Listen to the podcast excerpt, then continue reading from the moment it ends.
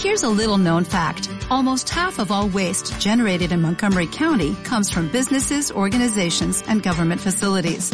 Reducing the amount of waste in your workplace will have a positive impact on our environment.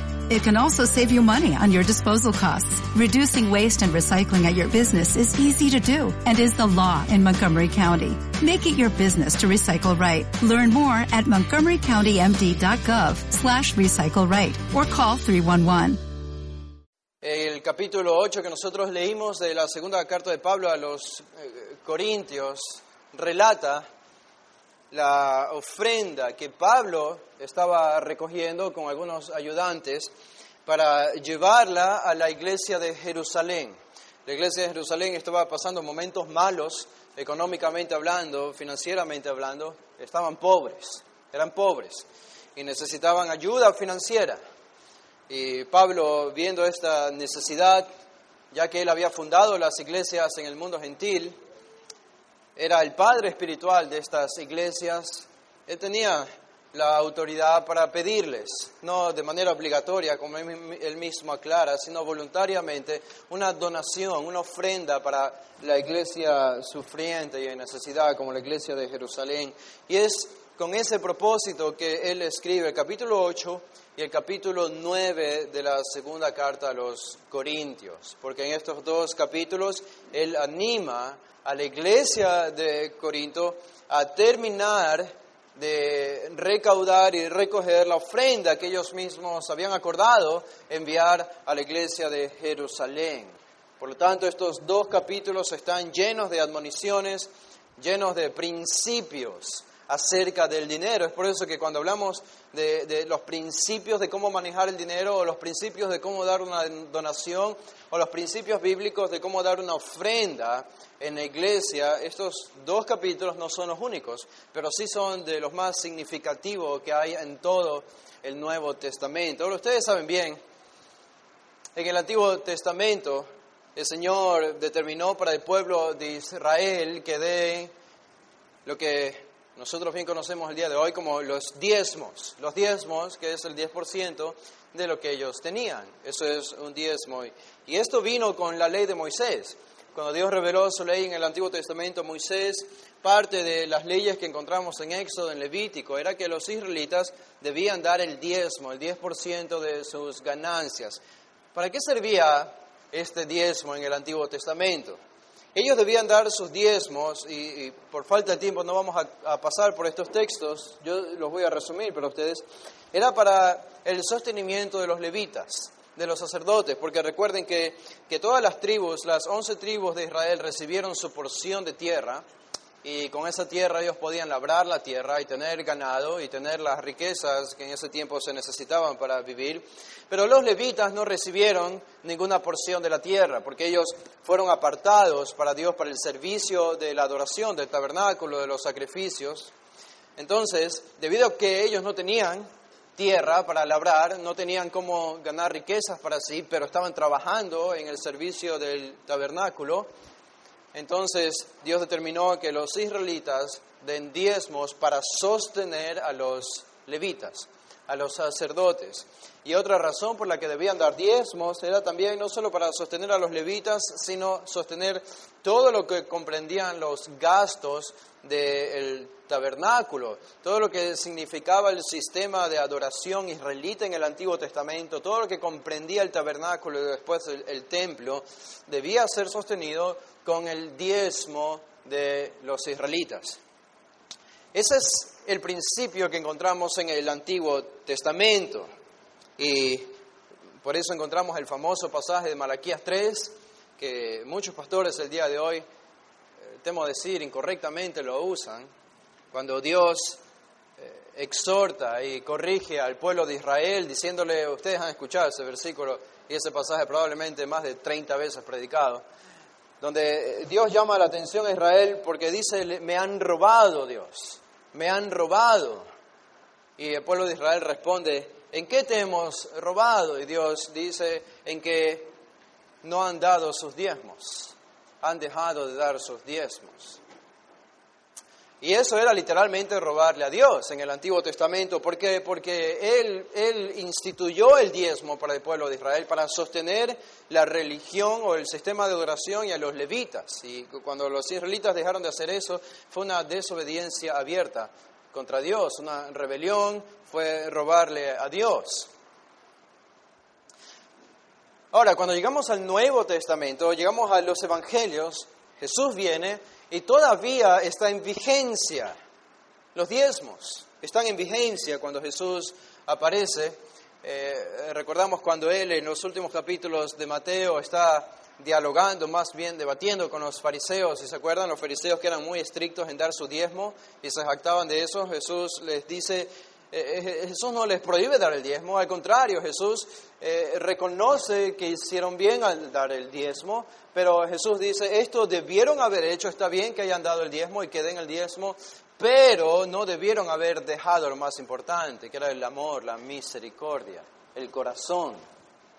Entonces, sabemos que en el tiempo de Jesús, cuando Él vino y estaba acá en la tierra, en Palestina, los diezmos todavía estaban vigentes, porque todavía estaban vigentes los sacerdotes, todavía estaba vigente el sistema de adoración de sacrificios de animales en el templo. Y todo debía funcionar con el diezmo de los israelitas. Eh, de manera providencial, pienso yo, hace una semana, un poco más, en la Semana Santa estudiamos que significó cuando se rompió el velo de arriba abajo, cuando Jesús estaba en la cruz, dijo, consumado es, y entregó su espíritu, entregó su vida, y el velo se rompió, de hecho lo cantamos aquí el día de hoy. Esto significó que ese sistema de adoración israelita, instituido por Dios en el Antiguo Testamento, ya quedaba obsoleto. En el momento en que Jesús dio su último suspiro, y el velo del templo se rompió, la implicación de eso es que ya no se necesitaban más sacrificios de animales. Es que ya no eran necesarios todos los rituales y las ceremonias en el templo del Antiguo Testamento. ¿Por qué? Porque el nuevo pacto ya había sido inaugurado. El Cordero, el verdadero Cordero, el perfecto Cordero ya había muerto y ya iba a resucitar. Por lo tanto, desde ese momento, en realidad, los judíos debieron haber dejado de sacrificar animales. Y los judíos debieron haber dejado de, vivir bajo el antiguo pacto porque ahí fue inaugurado el nuevo pacto. Entonces aparece también la palabra diezmo en el Nuevo Testamento, en los Evangelios, en el tiempo de Jesús, porque todavía estaban vigentes hasta que Él murió. Ahora, no quiero entrar en detalle de esto, probablemente esto puede ser nuevo para algunos, otros ya lo han oído, ya saben. No, no quiero que este sea el tema para nosotros el día de hoy, los diezmos. Solamente eh, quería mencionar esto para, eh, como base o como introducción para lo que vamos a decir, porque cuando, cuando llegamos al Nuevo Testamento y encontramos la vida espiritual de las iglesias y cómo las iglesias debían funcionar internamente, tanto en el libro de los Hechos como en las epístolas del apóstol Pablo y otras cartas del Nuevo Testamento, encontramos una ausencia, una ausencia del diezmo. No aparece la palabra en ninguna de las cartas del Nuevo Testamento, no aparece para nada, ni siquiera de manera implícita o indirecta, el principio del diezmo. Esto es significativo. ¿Por qué? Porque lo que ocurre es que en el nuevo pacto hay un nuevo sistema de ofrendar a Dios. Recuerden, nosotros no somos israelitas y no vivimos en el Antiguo Testamento.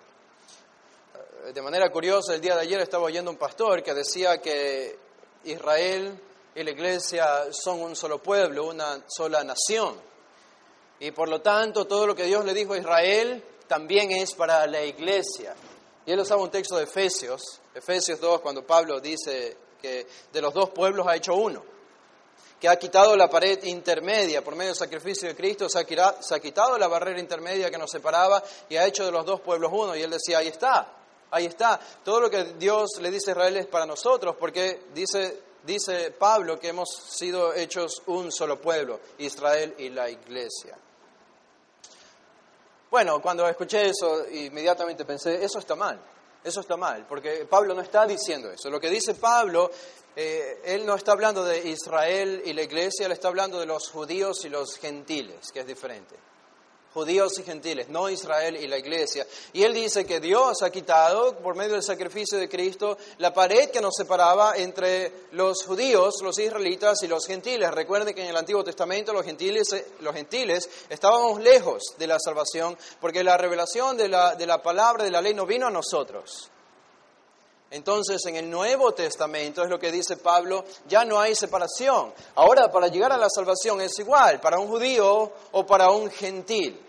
Es igual, es por medio de Cristo, por medio de la fe, por la gracia de Dios. Ya no es por medio de la ley. Entonces, eh, lo que dice Pablo es claro, es claro. Y lo que debemos corroborar nosotros y afirmar aquí es lo que yo asevero para ustedes, es que nosotros no somos Israel. Y nosotros no vivimos en el Antiguo Testamento. Y lo que Dios reveló para el pueblo de Israel no se aplica a nosotros, porque somos la iglesia. Ahora, claro que sí, no estoy diciendo que el Antiguo Testamento no tiene nada que ver con nosotros, al contrario, es la palabra de Dios y sí se aplica a nosotros, pero no como a los israelitas, porque ya no practicamos ceremonias, porque ya no sacrificamos animales y ya no practicamos tantas de las cientos de leyes y rituales que ellos tenían en el Antiguo Testamento. No somos judíos, somos parte de la iglesia, la iglesia del nuevo pacto, el Nuevo Testamento.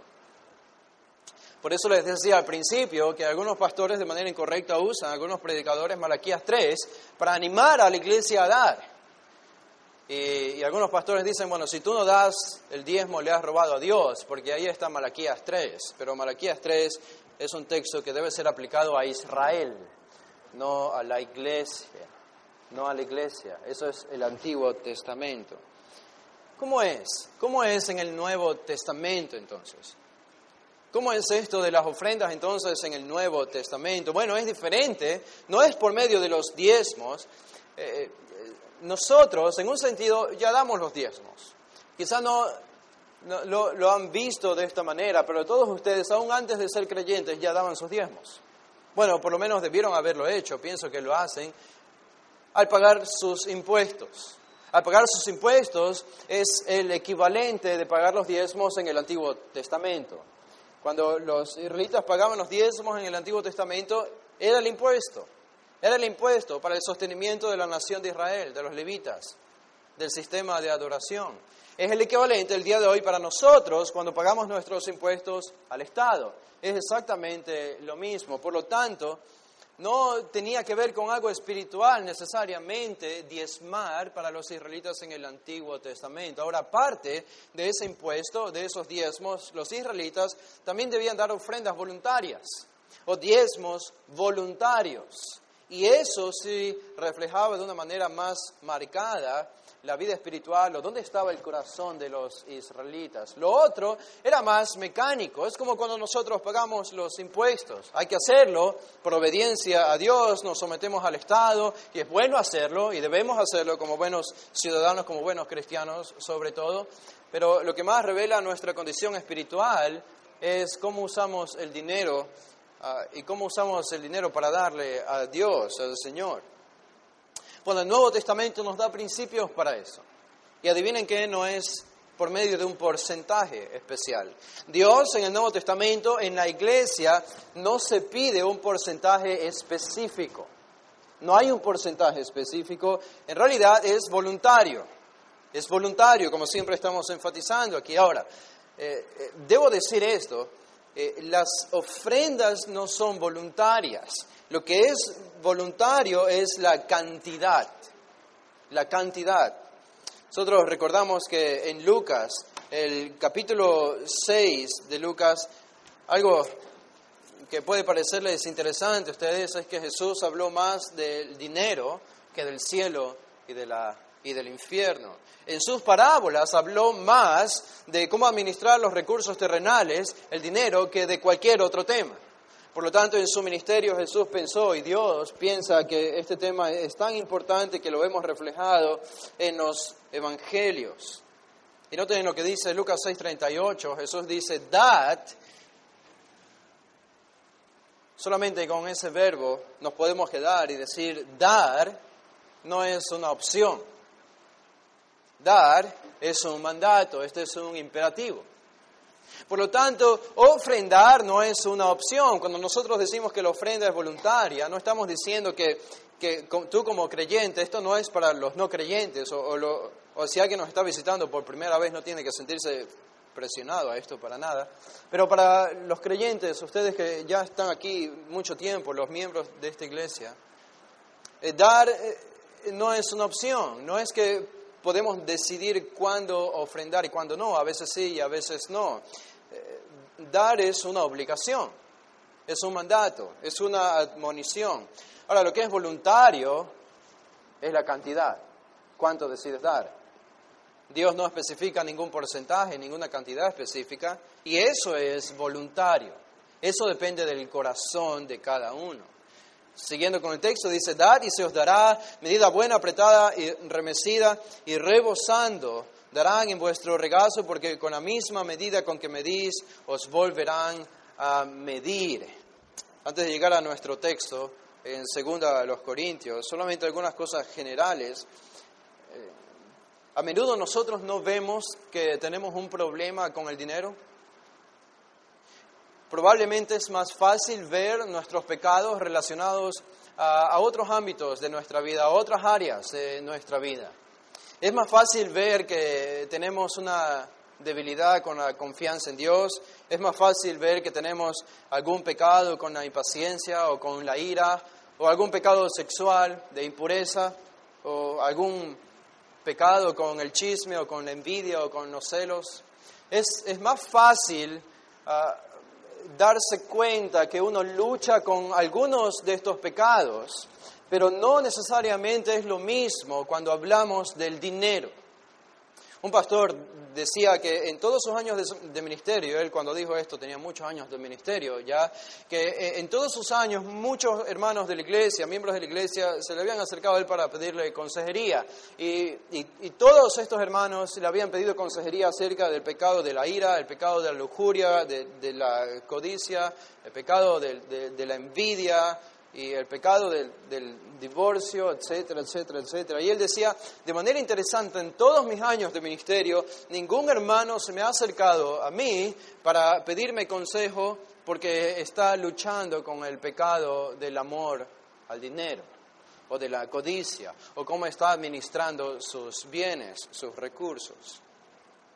Y esto puede ser cierto también de nosotros aquí de alguna manera este ídolo del corazón, porque el amor al dinero es un ídolo, es un ídolo, del corazón, como decía Juan Calvino, nuestro corazón es una fábrica de ídolos y continuamente está fabricando ídolos y uno de los ídolos es el dinero. No el dinero en sí mismo, sino el amor al dinero, una devoción desmesurada hacia acumular riquezas, preservar esas riquezas para sentirnos seguros de nosotros mismos, para sentirnos que estamos en paz y con gozo mientras están nuestras riquezas bien guardadas, bien preservadas, donde sea que las tengamos. Pero es un ídolo, es un ídolo al que aún creyentes pueden caer en el pecado de decidir adorarle y decidir vivir, por lo menos en temporadas débiles de su vida, adorando a este ídolo.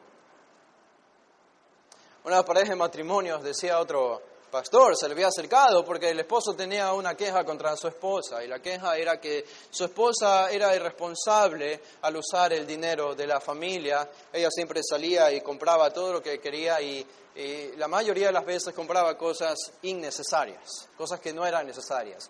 Y el esposo lo veía como algo irresponsable. Cuando ellos se acercaron a conversar con el pastor, el pastor le dio la razón al esposo y le dijo, sí es cierto, no está usando bien el dinero, lo está derrochando en cosas que no son necesarias realmente y podría usarse el dinero de una manera que glorifique más al Señor para su servicio.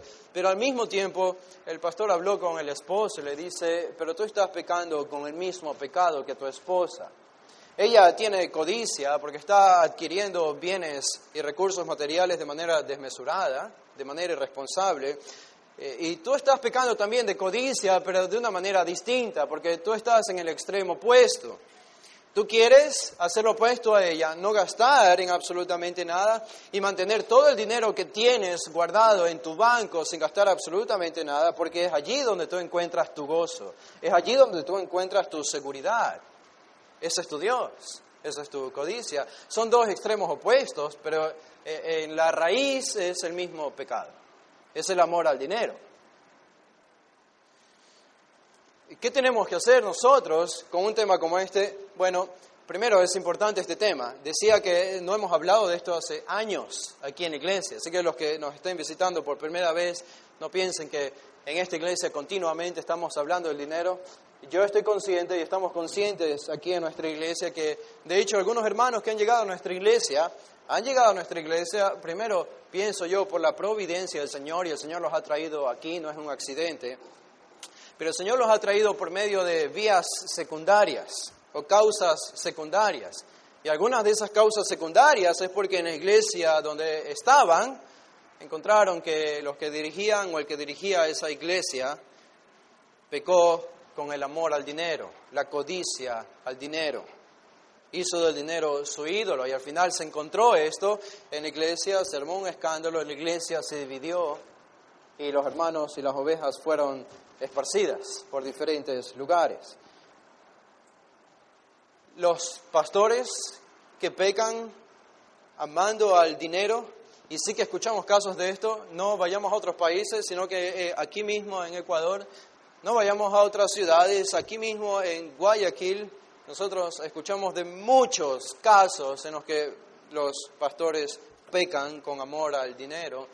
Y casi me cuesta usar la palabra pastores para ellos, porque eh, cuando una persona que guía a la iglesia o lidera la iglesia cae en el pecado de la codicia, en realidad se manifiesta que nunca fue calificado para ser un pastor. Es que en realidad no es un pastor. Si ustedes ven lo que dice el apóstol Pablo a Timoteo en la primera carta a Timoteo, el capítulo 3, el versículo 3, uno de los requisitos para ser un pastor de la iglesia si algún hombre quiere prepararse para el ministerio y quiere ser pastor, uno de los requisitos es este, no codicioso de ganancias deshonestas, no codicioso de ganancias deshonestas. Y parece que es el requisito que, uno de los requisitos que más se ha ignorado en la iglesia el día de hoy, porque hay muchos, entre comillas, pastores, pero no son pastores en realidad, que han tenido codicia de ganancias deshonestas. ¿Notan la razón por la que este es un requisito para un pastor? ¿Por qué este es un requisito que menciona Pablo aquí para un pastor? Porque el pastor, los pastores, tienen que tomar las decisiones acerca del dinero de la iglesia. Y ellos son los que tienen que tomar las decisiones hacia dónde se va a invertir el dinero de la iglesia. Y si van a haber hombres manejando el dinero de la iglesia, eh, no necesariamente con sus propias manos, por ética no se lo hace, pero sí en las decisiones que se toman, no quieres tener un hombre allí que sea como Judas, el codicioso del grupo de los doce, que aparentaba ser generoso, pero al final tenía amor al dinero. Ustedes saben cómo terminó la historia de Judas, era el tesorero del grupo de los doce, de los discípulos. Los pastores tienen una importante responsabilidad sobre sus hombros porque determinan hacia dónde va el dinero de la iglesia. Entonces, si alguien va a ser pastor, tiene que reunir este requisito de los otros que hay. No debe ser codicioso de ganancias deshonestas.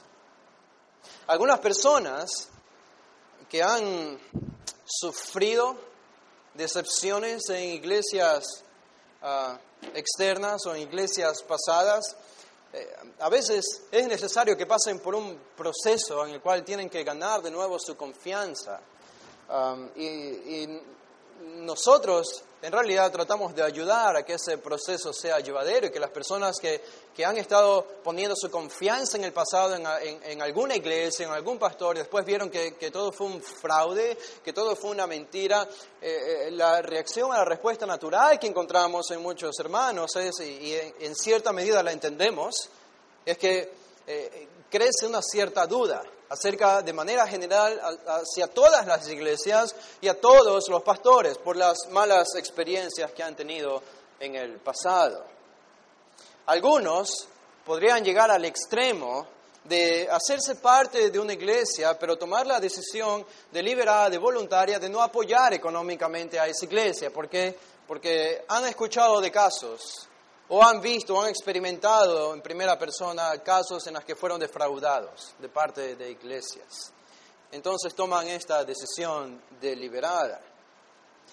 Eh, solamente quiero que mediten en algo.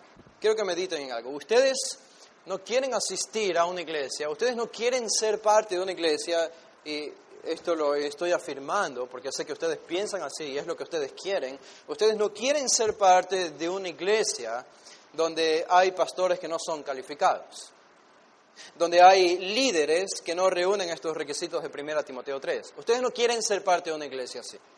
Si hay hermanos que son parte de una iglesia así, deben pensarlo muy bien antes de seguir en esa iglesia porque ellos quieren ir a una iglesia sana, con líderes sanos, para su propio provecho espiritual.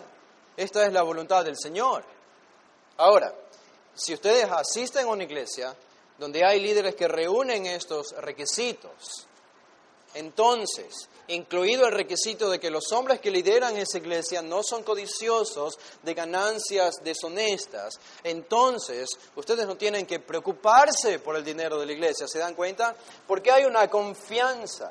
Hay una confianza en que los hombres que están al frente de la iglesia no tienen esta debilidad. No tienen ningún problema con el amor al dinero no tiene ningún problema con tentaciones que por temporadas puede Satanás usar para que caigan en algún descrédito usando el dinero de la iglesia para el provecho propio de manera desmesurada o irresponsable, sino que si yo tengo al frente mío un hombre que yo sé que reúne estos requisitos y que no tiene codicia de ganancias deshonestas, ¿saben qué? Yo puedo confiarle todo lo que tengo de manera hipotética hablando, porque sé que no me va a defraudar porque sé que reúne los requisitos, porque sé que es un hombre aprobado por el Señor. Ahora, no digo esto por nosotros, no lo digo necesariamente por nuestra iglesia. Ah, esperamos ser eso y ustedes tienen, que, ustedes tienen que tomar esa decisión, ustedes tienen que definirlo, ustedes tienen que probarnos a nosotros, ver nuestra vida y ver nuestro carácter. Pero, pero digo esto, ¿por qué? Porque eh, por un lado nosotros hemos enfatizado aquí que no se debe dar ningún porcentaje en el Nuevo Testamento o en la iglesia, cuando hablamos de las ofrendas. Pero, pero por otro lado, tampoco estamos desanimando a los hermanos a dar. Probablemente alguien puede haber pensado eso y puede haber vivido en esta iglesia pensando que no es necesario dar diezmos, entonces, bueno, simplemente no voy a darlo. Simplemente Dios va a hacer que llueva el dinero de alguna manera del cielo.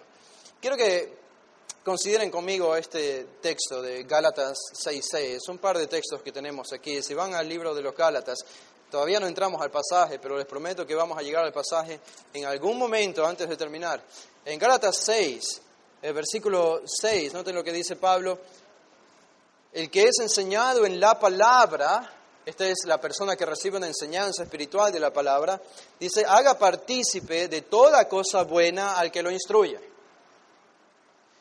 Entonces, si yo recibo una bendición espiritual por medio de la palabra, una enseñanza de alguna persona, esa persona se hace merecedora de mis bienes, de todo lo que yo pueda tener. No necesariamente dinero, pueden ser recursos o cualquier cosa, incluido el dinero. Yo puedo sostener, yo puedo ayudar a esta persona. Es lo que dice el apóstol Pablo. Ustedes vayan a 1 Timoteo 5, cuando estábamos ahí, debimos haber leído ese primero, pero vayan a 1 Timoteo el capítulo 5, Pablo repite lo mismo acá el versículo 17, 1 Timoteo 5, 17. Dice, los ancianos que gobiernan bien sean tenidos por dignos de doble honor. Este doble honor es una referencia a un salario. Dice, mayormente los que trabajan en predicar y enseñar. En otras palabras, los ancianos o líderes, pastores que se dedican a tiempo completo al estudio y enseñanza de la palabra, son dignos de doble honor, dice el apóstol Pablo. Noten el verso 18, pues la escritura dice, no pondrás bozal al buey que trilla, y digno es el obrero de su salario. Digno es el obrero de su salario. Ustedes tienen sus trabajos seculares, ustedes trabajan porque esperan recibir una remuneración. No trabajan gratis, para recibir nada. Y Pablo equipara la labor de un pastor y dice no es diferente. No es diferente. El obrero es digno de su salario. En este caso, el pastor que trabaja para ministrar en la iglesia es digno de su salario. Ahora, vayan conmigo a 1 Corintios 9. 1 Corintios 9. Dice el versículo 6. El verso 6. 1 Corintios 9, 6 dice Pablo, en el contexto de la iglesia de los Corintios, Pablo estaba siendo atacado, su liderazgo estaba siendo atacado falsamente. Y le estaban acusando a él. Noten el versículo 3 cómo le acusaban. Dice, contra los que me acusan, dice Pablo, esta es mi defensa. ¿Acaso no tenemos derecho de comer y beber nosotros, los líderes espirituales, dice Pablo, los apóstoles o los pastores? No tenemos derecho de comer y beber, no tenemos derecho de, alimentarnos y beber como el resto de las personas. Verso 5, no tenemos derecho de traer con nosotros una hermana por mujer, como también los otros apóstoles y los hermanos del Señor y Cefas. Pablo estaba siendo acusado por falsos hermanos y falsos apóstoles en la iglesia de Corinto. Estaba siendo acusado y algunos le acusaban. Una de las acusaciones era que era un hombre impuro, que andaba con mujeres. Y Pablo obviamente niega esto, niega esto, pero al mismo tiempo dice, ¿acaso no tengo derecho de casarme? ¿Acaso no tengo derecho de, traer una mujer como eh, una compañera mía, así como los otros apóstoles lo tienen? No había inmoralidad en Pablo, era una acusación falsa, pero él hace ver eh, los, los privilegios que él también tenía como el resto de las personas. Noten otra acusación en el versículo 6. Dice, ¿o solo yo y Bernabé no tenemos derecho de no trabajar? En otras palabras, a Pablo también estaban acusando, según este versículo 6, de ministrar en la iglesia o en las iglesias solamente porque quería el dinero de las personas. Esta era una de las acusaciones de las tantas que recibió Pablo. Y Pablo responde en su defensa, dice, o solo yo y Bernabé no tenemos derecho de no trabajar. Y noten cómo continúa con este tema, verso 7. ¿Quién fue jamás soldado a sus propias expensas? ¿Quién planta viña y no come de su fruto? ¿O quién apacienta el rebaño y no toma de la leche del rebaño? En términos culturales, eh, modernos, ¿quién trabaja para una empresa gratis? ¿Cuántos de ustedes trabajan para no recibir ningún salario? Absolutamente nadie. Sería ridículo. Y Pablo está diciendo aquí, ya que le estaban acusando de tener amor al dinero, de servir por interés al Señor, por intereses financieros, él dice, aun si yo hubiese recibido dinero de la iglesia de Corinto, no hubiese estado mal. No hubiese estado mal, dice el apóstol Pablo, porque todos trabajamos para recibir nuestro salario, dice él. Verso 8 dice, digo esto solo como hombre, ¿no dice esto también la ley? Pablo acude al Antiguo Testamento para darle más autoridad a lo que está diciendo a su defensa. Dice verso 9, porque en la ley de Moisés está escrito, no pondrás bozal al buey que trilla. ¿Por qué, ¿Por qué dice Dios esto en la ley del Antiguo Testamento? No pondrás bozal al buey que trilla. ¿Por qué? ¿Tiene Dios cuidado de los bueyes? ¿Es por el bien de los animales que Dios dice esto? Verso 10, o lo dice enteramente por nosotros pues por nosotros, verso 10, se escribió, porque con esperanza debe arar el que ara, y el que trilla con esperanza de recibir del fruto. En otras palabras, ustedes trabajan con la esperanza de que al final del mes o a los 15 días del trabajo van a recibir un salario. Y Pablo está diciendo, no es diferente conmigo. No es diferente conmigo. Aun si yo hubiese recibido dinero de las iglesias, esa no es una razón para acusarme de tener amor al dinero. Dice, noten el versículo 11, si nosotros sembramos entre ustedes lo espiritual, ministramos la palabra, enseñamos la palabra, dice Pablo, ¿es gran cosa si, cegaremos de vosotros lo material? Y Pablo pone en la balanza lo espiritual y lo material, y él dice, yo les he ministrado a ustedes con lo espiritual. Ahora, ustedes no me han ministrado con lo material, pero asumamos por un momento que ustedes me responden materialmente, con dinero, para sostenerme. Pablo dice, ¿es gran cosa eso? ¿Es gran cosa eso? En realidad, lo espiritual tiene mucho más peso que lo material. Dice Pablo, al final del verso 12, pero no hemos usado de este derecho, dice Pablo, sino que lo soportamos todo por no poner ningún obstáculo al Evangelio de Cristo. Entonces Pablo, a pesar de que está de acuerdo en que él podía recibir dinero de las iglesias porque había ministrado a las iglesias, él voluntariamente decidió no recibir dinero de la iglesia de Corinto. ¿Por qué? Porque él sabía que la iglesia de Corinto estaba llena de problemas y llena de acusaciones. Y él pensó que era más sabio ministrarles, pero sin recibir nada a cambio, para que no tengan que decir nada malo acerca de él. Noten el versículo 13, ¿no sabéis que los que trabajan en las cosas sagradas comen del templo y que los que sirven al altar del altar participan? Así también ordenó el Señor, dice Pablo, a los que anuncian el Evangelio que vivan del Evangelio. Entonces, eh, ¿por qué es importante tener esto en cuenta? Porque pienso yo que hay dos corrientes extremas en la iglesia evangélica el día de hoy. Una corriente extrema es donde sí vemos a pastores abusando de ovejas. Estos son pastores, entre comillas, o falsos pastores abusando de ovejas. Sabemos muy bien y hemos escuchado del Evangelio de la Prosperidad, donde pastores casi cada semana y cada mes están anunciando, presionando a los hermanos de la iglesia a que den dinero, a que den diezmos. Escuchaba el otro, el otro día una hermana contaba que en una iglesia donde ella iba antes, el pastor ponía públicamente en la iglesia una lista de las personas que no diezmaban. Esto es indignante que un pastor haga algo así en realidad es indignante y solamente refleja dónde está el corazón de él. Cuando los hermanos ven esto, debieron haber tomado una decisión acerca de esto. Esto no está bien. Este es un extremo entonces que nosotros vemos en iglesia hoy, lamentablemente, en iglesias que no son sanas, líderes extorsionando a las ovejas y líderes sirviendo al Señor aparentemente, pero solamente porque tienen interés en el bolsillo de los hermanos. Parece como si eso estuviese en nuestro ADN aquí en el Ecuador, ¿no? Porque no es solamente en la iglesia, sino que nace desde la política. Y ya estamos encontrando como cada vez se van descubriendo más casos de corrupción que ya sabíamos que estaban allí, simplemente que salen a la luz un poco más tarde. Pero la nación nuestra está corrompida con esto del amor al dinero en realidad, desde las esferas más elevadas como la de los políticos hasta las esferas más mínimas, los niveles más bajos de nuestra sociedad. ¿Cuál es nuestra respuesta a esto? Porque este es, este es un extremo, pero el otro extremo son de personas que tienen la tendencia a ver a todos los pastores como malos y como aprovechadores. Incluso hay un movimiento dentro de la iglesia evangélica que proclama y enseña que los hermanos no deben dar dinero en la iglesia, que los hermanos no deben dar ningún dinero a los pastores. Ellos deben buscarse su propia ganancia. Pienso que estos dos son extremos. Y aquí en la Biblia encontramos cuál es el equilibrio. Pablo nos da estos principios claros.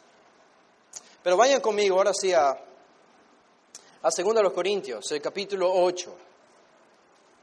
Ahora recién vamos a comenzar con el sermón. Todo eso fue de introducción apenas.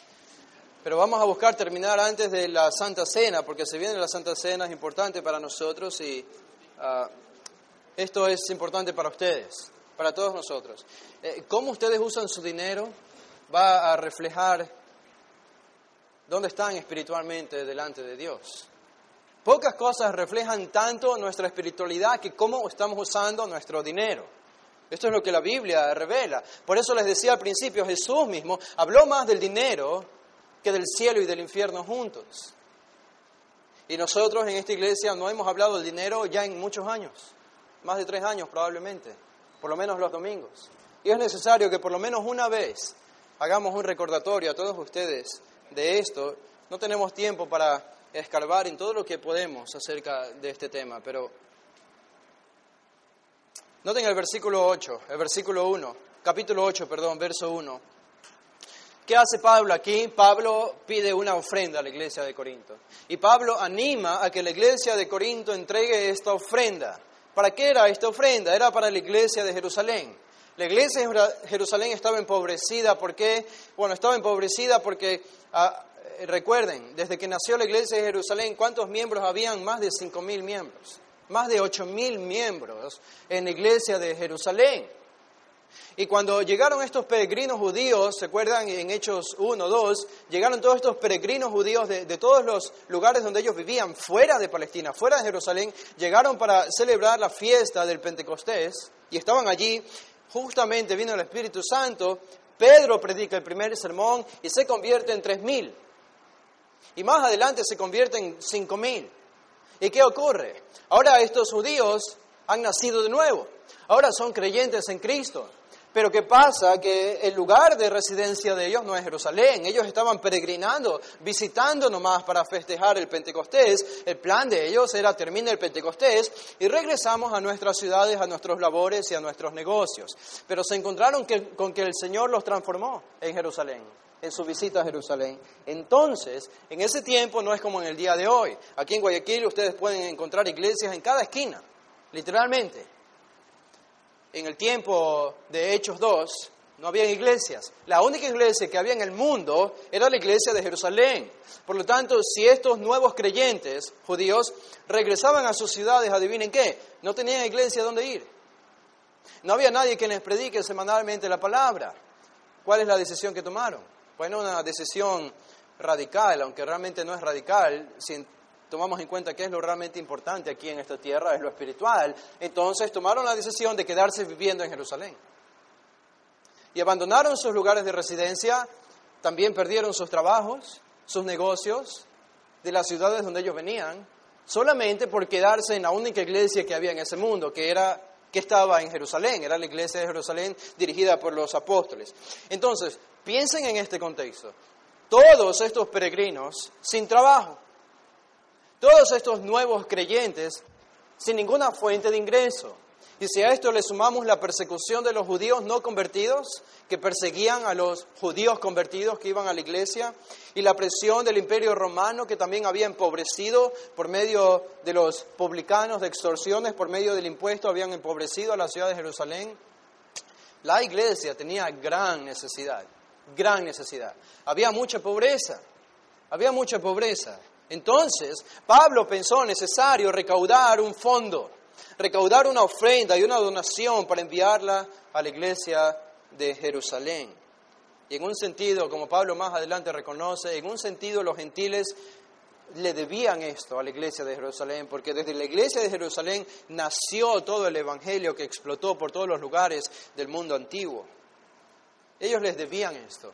Y entonces Pablo escribe este capítulo 8 para recordarles y animarles a los corintios a dar esta ofrenda para Jerusalén. Y noten cómo lo hacen, el versículo 1. Dice, asimismo, hermanos, os hacemos saber la gracia de Dios que se ha dado a las iglesias de Macedonia. Ahora, estamos hablando de la iglesia de Jerusalén, que está pobre, la iglesia de Corinto que debía dar esta ofrenda, y Pablo mete aquí otra serie de iglesias que hasta ahora nosotros no hemos mencionado, son las iglesias de Macedonia. ¿Qué tienen que ver las iglesias de Macedonia con todo esto? Primero, ¿cuáles son las iglesias de Macedonia? Eh, seguramente estaban incluidas allí Tesalónica. Macedonia era una provincia romana, y dentro de esta provincia romana había algunas ciudades.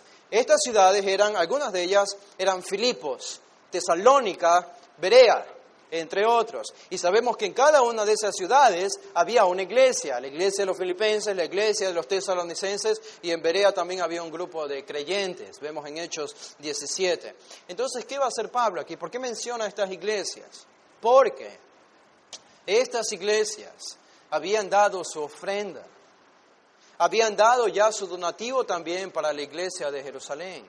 Y estas iglesias que se encuentran dentro de la, de la provincia de Macedonia habían llegado a convertirse en un ejemplo de generosidad, en un ejemplo, un modelo bíblico de lo que es una iglesia generosa.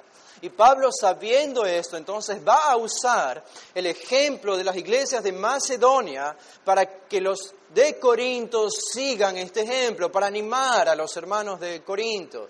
Y a mí me parece de manera muy interesante que en el primer versículo, para animar a los hermanos de Corinto, Pablo no empieza alabando a las iglesias de Macedonia necesariamente. Pablo no inicia alabando la gran capacidad que ellos tuvieron para dar esta ofrenda. No se debió a, los grandes recursos que ellos tenían, no se debió a que eran más inteligentes y más sabios, que ellos se convirtieron en un ejemplo de generosidad. Si ustedes se fijan bien en el versículo 1, Pablo no menciona nada o ninguna cualidad positiva acerca de las iglesias de Macedonia. Noten lo que dice. Les hacemos saber la gracia de Dios que se ha dado a las iglesias de Macedonia. Aquí las iglesias de Macedonia están en pasivo. Ellos están, ellas están recibiendo algo. Recibiendo algo. Por eso el verbo está en pasivo. Se ha dado a las iglesias. Estas iglesias han recibido algo. Y es así como Pablo empieza. Si queremos convertirnos en una iglesia generosa, si tú como cristiano individual quieres convertirte en un cristiano generoso, tienes que entender este primer principio. No puedes, no puedes llegar a ser generoso si antes no recibes lo que Pablo dice aquí que recibieron las iglesias de Macedonia. ¿Y qué es? La gracia de Dios, ¿no? La gracia de Dios. Dice, os hacemos saber la gracia de Dios que se ha dado a las iglesias de Macedonia. Las iglesias de Macedonia fueron recipientes de la gracia de Dios. ¿Qué es la gracia de Dios? Podemos hablar de la salvación, el don inmerecido de la salvación que Dios nos ha dado a todos nosotros. La gracia de Dios es la causa, es el motivo, es la razón por la que yo como cristiano, por la que tú como cristiano eres capaz de hacer buenas obras que glorifiquen a Dios. ¿Por qué? Es porque has recibido la gracia de Dios. Primero esto ocurre en la salvación y después de esto en la santificación Dios continúa dándote de su gracia para capacitarte para hacer buenas obras que le glorifiquen a Él, para el servicio a Él. Esto lo encontramos a menudo en el Antiguo Testamento. Eh, la gracia de Dios entonces nos capacita para servirle. Es imposible servirle si Él no nos da de su gracia primero. Y lo que dice aquí Pablo es que estas iglesias de Macedonia, antes de hablar de su generosidad, antes de hablar de su sacrificio o de lo que ellos hicieron, nos dice, ¿cómo fue posible que ellas llegaron a ser como son? ¿Cómo fue posible que llegaron a ser tan generosas, tan sacrificialmente dadivosas? Esta es la clave, porque habían recibido la gracia de Dios. Si tú no eres salvo, no has recibido la gracia de Dios y no puedes ser una persona generosa como el modelo bíblico que encontramos aquí. Debemos abundar en la gracia de Dios. Por eso Pablo, al hablar de las iglesias de Macedonia como un ejemplo a seguir de generosidad, no inicia exaltando a estas iglesias, en sí misma, sino la causa o razón que les permitió llegar a tal nivel de generosidad, que fue la gracia de Dios. Y al mismo tiempo, esto pondría a la iglesia, a las iglesias de Macedonia al mismo nivel que la iglesia de Corinto. Y al mismo nivel que la iglesia de comunidad de Berea. ¿Por qué? Porque si ellos llegaron a ser tan generosos porque recibieron la gracia de Dios, eso significa que nosotros podemos llegar a ser tan generosos como ellos porque hemos recibido la gracia de Dios también, ¿no tan? Esto es un consuelo para nosotros. No es que son gigantes de la fe, que, que, son imposibles de alcanzar espiritualmente estas iglesias de Macedonia, al contrario. Tenemos lo que ellos tuvieron, que es la gracia de Dios. Por lo tanto, Pablo menciona esto para poner a la iglesia de Macedonia no como un ejemplo inalcanzable, sino como un modelo envidiable que nosotros debemos desear y que debemos ser capaces de llegar. Ahora, noten el versículo 2. Esta es la base entonces, primero, la gracia de Dios. Para llegar a ser generosos es primero recibir la gracia de Dios. No podemos dar nada si no hemos recibido nada. En segundo lugar, verso 2. Dice que en grande prueba de tribulación, la abundancia de su gozo y su profunda pobreza abundaron en riquezas de su generosidad. El segundo principio que encontramos aquí de una iglesia bíblica generosa es que dieron o fueron generosos a pesar del sufrimiento. El sufrimiento que aquí incluye la escasez o la pobreza. Estas iglesias de Macedonia no eran ricas como algunos pueden pensar. Aunque pertenecían a una región romana, casi ya en Europa, eran pobres. Eran pobres porque el imperio romano había empobrecido estos, estas ciudades en gran manera y estas iglesias no eran opulentas, por lo menos sabemos eso. Estaban en tribulación, estaban también en persecución, habían judíos en algunos de estos lugares, estaban también eh, los gentiles del imperio romano causando estribos, estragos en la iglesia, también estaban en persecución, también eran pobres, eran iglesias pobres, aún así, dice Pablo, abundaron en riquezas de su generosidad. Y ustedes pueden decir, bueno, ¿cómo es posible que un pobre sea generoso? ¿Cómo es posible que un pobre sea generoso? Bueno, aquí hay un ejemplo de esto. Las iglesias de Macedonia eran pobres y fueron generosas. ¿Cómo es posible eso? Tienen que regresar siempre al versículo 1. Es por la gracia de Dios que abundaba en estas personas, en estos creyentes. Este es el segundo principio entonces, generosos en el sufrimiento, en la pobreza. El versículo 3, vamos a avanzar rápido porque no nos queda mucho tiempo. El verso 3 encontramos el tercer principio, dice Pablo, pues doy testimonio de que con agrado han dado conforme a sus fuerzas y aún más allá de sus fuerzas. El tercer principio es que estas iglesias dieron con sacrificio, con sacrificio, no solo en el sufrimiento, sino que dieron sacrificialmente. Pablo da testimonio de esto. Él de alguna manera pudo evidenciar esto. Fue evidente para él, fue claro para él que estos hermanos habían dado con agrado, no conforme a sus fuerzas, sino yendo más allá siempre, yendo más allá de lo que esperaban. Y a esto se le llama sacrificio. El sacrificio siempre implica hacer algo más de lo que se nos exige es siempre ir más allá de lo que se nos exige y estas iglesias fueron un ejemplo en eso, porque dieron más allá de sus fuerzas, dieron con sacrificio.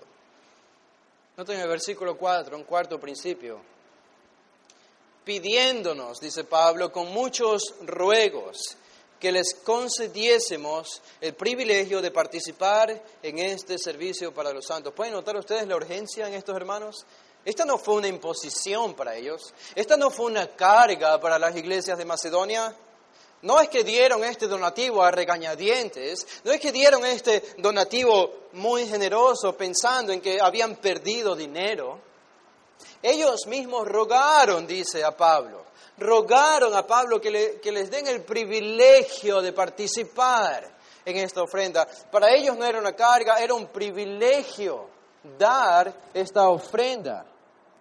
Y aquí vemos cómo ellos dieron con, con urgencia. Y el cuarto principio sería en este versículo 4, es que ellos dieron, dieron pensando que esto era un privilegio, es dar con privilegio, pensando que la ofrenda es un privilegio. Ahora, para hacer eso se requiere de, de fe y de confiar en Dios. Uno tiene que confiar en Dios para creer que dar es un privilegio, porque la naturaleza humana y carnal nos dice lo contrario. Dar no es un privilegio. ¿Cómo puede ser dar un privilegio? Yo me quedo con menos dinero y con menos recursos para mis necesidades o las cosas que yo deseo. ¿Cómo puede ser posible que dar sea un privilegio? Porque las personas que están en comunión con Dios y que confían en Dios, entienden lo que la Biblia dice acerca de Dios, que Dios, dice en el Antiguo Testamento, es el dueño de la plata y el oro, que todo el dinero que existe en esta tierra le pertenece a Dios y no a nosotros. Y si nosotros vivimos con este pensamiento de que el dinero que yo tengo no es mío en realidad, sino que le pertenece a Dios y yo lo tengo para administrarlo temporalmente aquí en la tierra, y aparte de eso, creo lo que Jesús enseñó, lo que leímos en Lucas 6 y lo que también dice aquí el capítulo 9. Si ustedes ven el capítulo 9, versículo 6, noten lo que dice Pablo.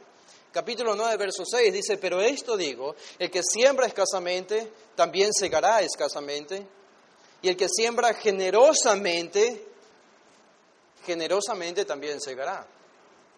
Ahora, yo entiendo que estos versículos han sido casi dañados por el Evangelio de la Prosperidad, que son los que más predican para obtener dinero de la gente. Pero olvídense de eso por un momento. Este es un versículo que lo escribió el apóstol Pablo, inspirado por el Espíritu Santo. Esto es la palabra del Señor. Y este es un principio, un principio bíblico. El que siembra generosamente, el Señor le va a devolver generosamente. El que siembra escasamente, el Señor le va a devolver escasamente. Este es un principio. Ahora pueden entender por qué las iglesias de Macedonia estaban tan ansiosas por participar de este donativo de manera generosa. Ellos lo veían como un privilegio y ellos confiaban, confiaban en que Dios les iba a retornar de alguna manera lo que habían dado de una manera generosa, porque estaban dando con generosidad. Es simplemente que creían esto. Para hacer esto hay que creer, hay que confiar en Dios. Y un último principio, hay muchos más en este pasaje, pero no tenemos tiempo y nos quedamos con uno más en el versículo 5. Noten, dice en el verso 5, y no como lo esperábamos, dice Pablo, sino que a sí mismos se dieron primeramente al Señor y luego a nosotros por la voluntad de Dios.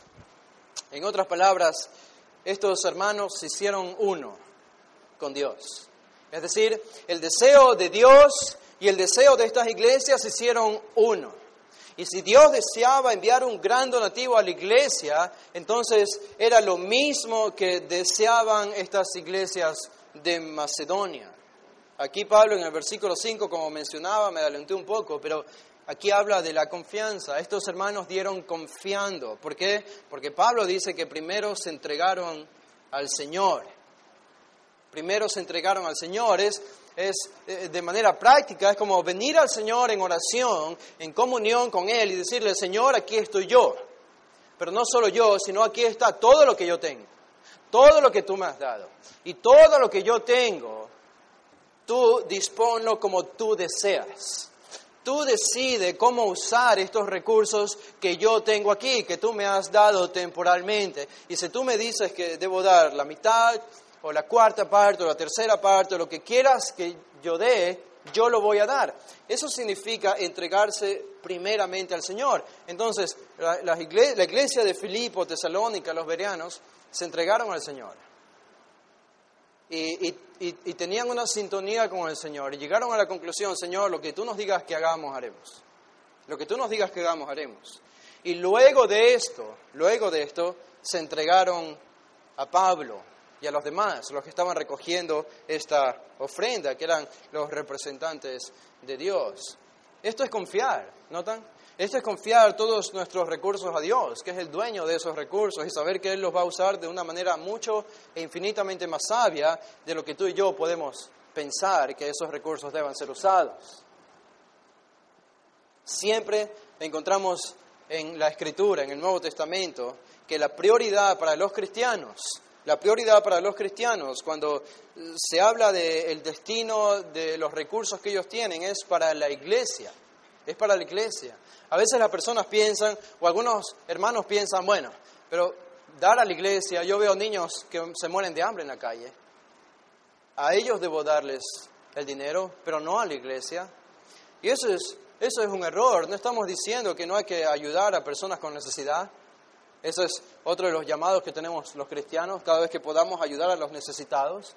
Pero la prioridad la tienen los hermanos de mi iglesia si aquí, para ponerles un ejemplo muy práctico, si aquí en iglesia hay un hermano que le falta dinero y yo tengo el suficiente dinero para darle lo que necesite, pero encuentro que hay otro hermano en Cristo que también tiene igual necesidad, pero pertenece a otra iglesia, adivinen qué voy a hacer. La prioridad está en mi iglesia, en mi iglesia, porque yo pertenezco a esa iglesia porque el Señor me ha puesto en esa iglesia local. Y es allí donde yo voy a enfocar mi energía, mis recursos, mi servicio, mi tiempo y todo lo que el Señor me ha dado, porque por medio del servicio de la iglesia servimos al Señor. Quizá podemos quedarnos con un último principio antes de terminar. Ser generosos al final no es solamente ser como las iglesias de Macedonia, por más que son un buen ejemplo para nosotros, un ejemplo y un modelo a seguir, y que debemos estudiarlo con más detenimiento. Hay un ejemplo infinitamente más supremo para nosotros de lo que significa ser generoso. Está en el versículo 9. Dice, porque ya conocéis, dice Pablo, la gracia de nuestro Señor Jesucristo, que por amor a vosotros se hizo pobre siendo rico, para que vosotros con su pobreza fueseis enriquecidos. Este es el ejemplo supremo para nosotros. Cristo, siendo Dios, teniendo todas las riquezas que tú y yo ni siquiera podemos imaginar tener, eh, que ni siquiera Bill Gates y el hombre más apoderado de este mundo puede imaginar a tener. Cristo, teniéndolo todo en el reino de los cielos, abandonó esa gloria, abandonó esas riquezas, abandonó su palacio y su trono para venir a vivir como uno de nosotros y morir siendo pobre, dice Pablo, no está hablando de manera literal, no está diciendo que Jesús literalmente fue pobre, muchos piensan eso, pero no hay argumento bíblico para decir algo así, tampoco pensamos que fue rico, pero Jesús fue un hombre probablemente de capacidades medianas, lo ayudaban o era sostenido por algunas mujeres porque se dedicaba al ministerio al tiempo completo, pero Jesús hizo pobre en qué sentido? Espiritualmente, se hizo humano, lo entregó todo, lo dejó todo en la cruz para que nosotros, para que tú y yo seamos enriquecidos con la generosidad de Él. ¿Piensas que si Jesús hubiese dado el 10% de su sangre y el 10% de su cuerpo, nosotros seríamos salvos el día de hoy? No, el 10% no sirve. Jesús, Jesús entregó a sí mismo, Jesús entregó todo de sí para que nosotros seamos enriquecidos con su riqueza. Más adelante Pablo dice que el dar con generosidad incluye dar conforme a la capacidad de cada uno. Así que este no es un llamado a practicar el comunismo dentro de la iglesia, a que todos den todo lo que tienen para hacer un fondo común y nosotros lo vamos a restribuir como mejor nos parezca según la necesidad. Ese no es el llamado de la escritura. Cada uno debe dar conforme a lo que tiene, no a lo que no tiene, dice el apóstol Pablo más adelante. Si yo tengo cinco dólares, no puedo dar seis dólares. Y probablemente no puedo dar los cinco dólares porque necesito sostener a mi familia con algo. Pero puedo generosamente decidir dar una porción generosa de esos cinco dólares, asegurándome que voy a proveer para mi familia y para las necesidades. Y esto es lo que dice Pablo. Esta es la manera de dar en el Nuevo Testamento. ¿Notan? No es, no es legalista, no es el diezmo tiende a hacernos legalistas, siempre el 10%, el 10%. No encontramos eso en el Nuevo Testamento. La ofrenda es voluntaria, es voluntaria. La cantidad la decides tú, en tu corazón, teniendo en cuenta todos estos principios que hay en, iglesia las iglesias de Macedonia, recibiendo la gracia de Dios, aunque estemos en pobreza y en tribulaciones sacrificialmente, viéndolo como un privilegio a participar y finalmente confiando plenamente en Dios, que Él va a devolvernos generosamente si así lo hacemos. Vamos a hacer una oración para entrar al tiempo de la Santa Cena.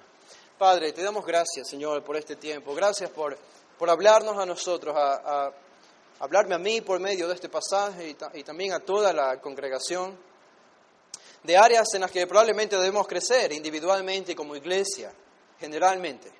Y este es nuestro deseo, Señor, que tú nos uses así, para que eh, tú quieras que podamos llegar a ser un ejemplo para otras iglesias y, sobre todo sabiendo que esto trae gloria a ti, que tú usas estos recursos para el avance del reino. Esto no es algo secundario para la vida espiritual, es algo primordial para la vida espiritual. Señor, no queremos caer en el pecado de idolatrar las riquezas o el dinero. Queremos ser fieles, Señor, y, usar estos recursos para tu gloria. Danos sabiduría para hacerlo. Con la gracia que tú continuamente derramas sobre nosotros, como las olas del agua que siempre llegan a la orilla, así viene tu gracia a nosotros una y otra vez, una y otra vez, y nunca se detiene. Y tenemos todo lo que necesitamos, todo a nuestra disposición para llegar a ser como las iglesias de Macedonia. Ahora Padre, nos disponemos a participar de la Santa Cena, un tiempo especial. Y queremos que tú nos bendigas y queremos que tú dirijas este tiempo y que fortalezcas nuestra fe. En Cristo Jesús. Amén.